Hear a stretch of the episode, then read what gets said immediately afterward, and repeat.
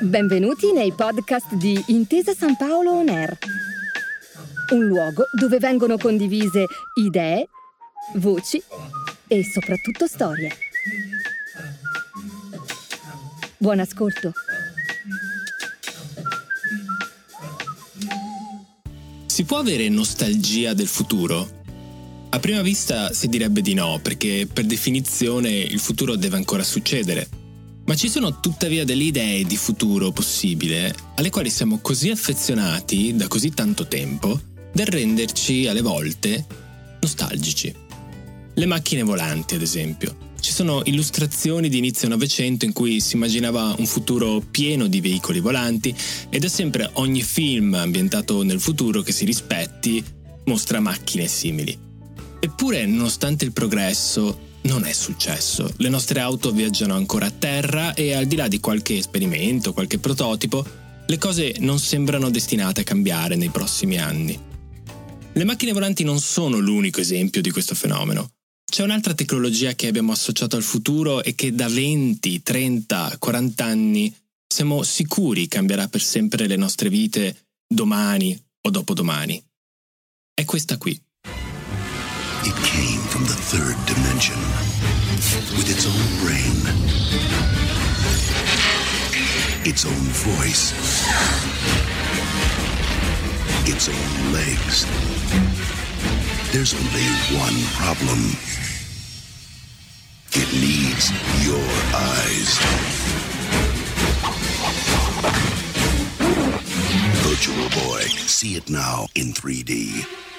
Quella che avete appena sentito è la pubblicità del Virtual Boy, un prodotto della Nintendo uscito nel 1995, anno in cui l'azienda giapponese dominava il mercato videoludico con Super Nintendo e il Game Boy.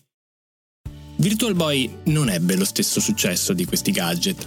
Era quello che oggi chiameremmo un visore per la realtà virtuale, ma era diverso dagli occhialoni che potresti immaginare. Era più grande e doveva essere anche piuttosto scomodo. Rimase sul mercato appena un anno, oggi è tuttora considerato un passo falso nella storia dell'azienda, che sperava di portare la realtà virtuale nelle case di milioni di persone, dotando i giocatori di un visore da mettere davanti agli occhi per potersi immergere completamente nel gioco. Tutto questo vi ricorda qualcosa? Hey, and welcome to Connect. Today La voce che avete appena sentito è quella di Mark Zuckerberg, fondatore di Facebook e amministratore delegato di Meta, il gruppo che comprende il social network, Instagram, WhatsApp e altre aziende. Meta non si è sempre chiamata così. Prima dell'ottobre del 2021 il gruppo si chiamava semplicemente Facebook. Si scriveva in maiuscolo per distinguerlo da Facebook, minuscolo, che è il social network. Il nome Meta è ispirato dal metaverso, che è proprio la tecnologia che Zuckerberg sta introducendo in questo video, in cui lo vediamo immerso in un ambiente virtuale mentre gioca, si allena, lavora e si diverte. Lo avrete visto questo video molto probabilmente. È una lunga presentazione che trovate su YouTube che dovrebbe funzionare da demo di questa tecnologia e che all'epoca fece molto parlare di sé. Il dibattito sul metaverso tra il 2021 e il 2022 si fuse a quello del settore delle criptovalute, creando un colosso chiamato Web 3 o Web 3. Il Web 3 era una nuova idea di Internet, nella quale avremmo usato le criptovalute, comprato NFT e visitato spazi virtuali nel metaverso usando avatar complessi in grado di interagire con l'ambiente.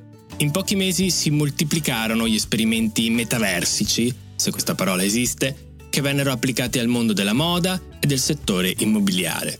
Aziende, investitori e aspiranti costruttori virtuali investirono milioni in proprietà impalpabili, dando ossigeno a una filiera di nuove professioni legate alla compravendita, ma anche al design e all'arredamento di questi spazi. A quasi 30 anni dal Virtual Boy, questa sembrava essere la volta buona. Le cose, come sappiamo, non sono andate così. Nel marzo del 2022 il settore del cripto ha iniziato a perdere colpi, colpito da una serie di scandali e bancarotte piuttosto gravi. La parola metaverso nel frattempo è diventata un po' un meme, non sempre con toni molto entusiasti e di complimento. Gradualmente la parola sparì dalle prime pagine dei giornali e anche dalle slide aziendali di Facebook. A molti osservatori questa febbre per il metaverso ha ricordato momenti simili registrati negli ultimi 50 anni per lo più nel campo della realtà virtuale, proprio il settore che Virtual Boy voleva conquistare. Il continuo ritorno a questa tecnologia è anche comprensibile. Gli umani hanno del resto esplorato ogni angolo di questo mondo arrivando fino alla Luna. Gradualmente il termine metaverso sparì dalle prime pagine dei giornali e anche dalle slide di Facebook. A molti osservatori questa febbre per la tecnologia ha ricordato momenti simili registrati negli ultimi 50 anni, per lo più proprio nel campo della realtà virtuale. Questo continuo ritorno alla tecnologia è facilmente comprensibile. Gli esseri umani hanno del resto esplorato ogni angolo di questo mondo, arrivando fino alla Luna.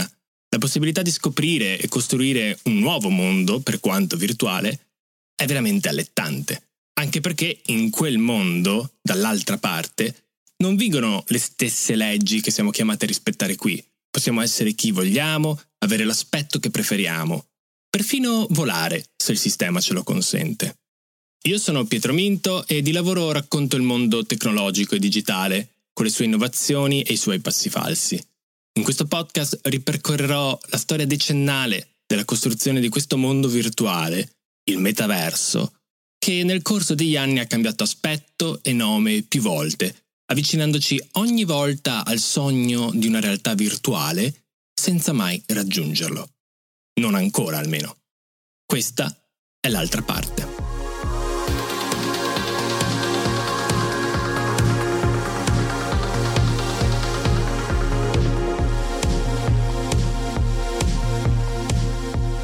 Tutto è iniziato negli anni 50 del Novecento con i primi esperimenti sulla extended reality o realtà estesa, categoria che si riferisce a tutti gli ambienti combinati reali e virtuali e alle interazioni uomo-macchina generate dalla tecnologia informatica e dai dispositivi indossabili. Un calderone in cui troviamo la realtà virtuale ma anche quella aumentata. Ecco, cominciamo da qui, dalla differenza tra queste due. La realtà virtuale è quella a cui si accede indossando un visore speciale che riproduce davanti ai nostri occhi un ambiente virtuale. Con la realtà virtuale il mondo reale, diciamo così, non esiste più, si è immersi nel digitale. La realtà aumentata, invece, è come una pellicola trasparente applicata sulle nostre percezioni. Prevede l'interazione con la nostra realtà su cui però vengono aggiunti dettagli digitali che possiamo vedere usando anche un semplice smartphone. Avete presente Pokémon Go, il gioco con cui si va in giro per il mondo a caccia di Pokémon? Ecco, quei Pokémon non esistono veramente. Lo so, sembra incredibile, ma sono esserini digitali che vediamo solo sullo schermo. Sono aumentati. Le prime applicazioni di questa tecnologia furono fatte nell'ambito militare. Ripercorrerne la storia significa seguire le stesse tracce che hanno portato i computer dall'essere grandi come intere stanze a diventare tascabili. La stessa rete internet dalla quale state ascoltando queste parole condivide la stessa storia fatta di investimenti militari, guerra fredda, un progresso informatico che ha cambiato il mondo. La nostra storia però comincia ancora prima. Nel 1929, mentre la borsa di Wall Street sprofonda, l'esercito americano comincia a usare Link Trainer, l'antenato di ogni simulatore di guerra, che aveva la forma di un piccolo aeroplanino blu. Link Trainer non aveva né schermi né visori, né tantomeno sensori, solo delle leve, una cloche e quanto serviva a restituire una parte dell'esperienza di pilotaggio. Inside, the sensation is one of actual flight. As in reality, you keep in touch with the control tower by radio. Arriviamo a qualcosa di più riconducibile alla nostra idea di realtà virtuale solo nel 1957, quando lo statunitense Morton Heilig realizzò Sensorama, una macchina con cui voleva creare il cinema del futuro. Ricordava un videogioco arcade da sala giochi con una postazione per l'utente che poteva infilare la faccia e le mani in un abitacolo dove poteva assaporare filmati in 3D con tanto di profumo, vento in faccia e un'esperienza tattile. Heilig, oggi ritenuto il padre della realtà virtuale, produsse anche 5 filmati sperimentali pensati per questa esperienza multisensoriale. Nonostante questo, Sensorama non riuscì mai a sfondare. Nel 1992 la rivista Computer Gaming World scrisse che entro due anni il mondo avrebbe finalmente conosciuto realtà virtuale a buon mercato. L'anno prima la Sega aveva messo in vendita Sega VR, il primo visore di questo tipo. Tre anni dopo sarebbe stato il turno del Virtual Boy. Nel 1999 l'imprenditore Philip Rosedale investì per produrre The Rig, un prodotto di massa per la realtà virtuale dal cui fallimento sarebbe sorto Second Life, di cui avremo occasione di parlare. E con questo arriviamo a oggi, più o meno, tralasciando pezzi di questa storia che vedremo nelle prossime puntate. L'impressione è di aver camminato in tondo e di essere tornati al punto di partenza, all'eterna promessa della realtà virtuale. Forse perché la storia di questa tecnologia non ha niente a che fare con il settore tecnologico di per sé, ma con una serie di romanzi di fantascienza che hanno immaginato prodotti simili, spingendo alcune aziende a realizzarli o a provarci. Vale quindi la pena indagare questa pista, che è la vera origine della realtà virtuale, del metaverso e di tutti i mondi virtuali, ovvero la letteratura fantastica.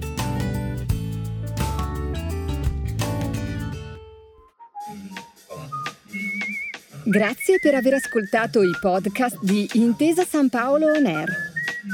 Al prossimo episodio.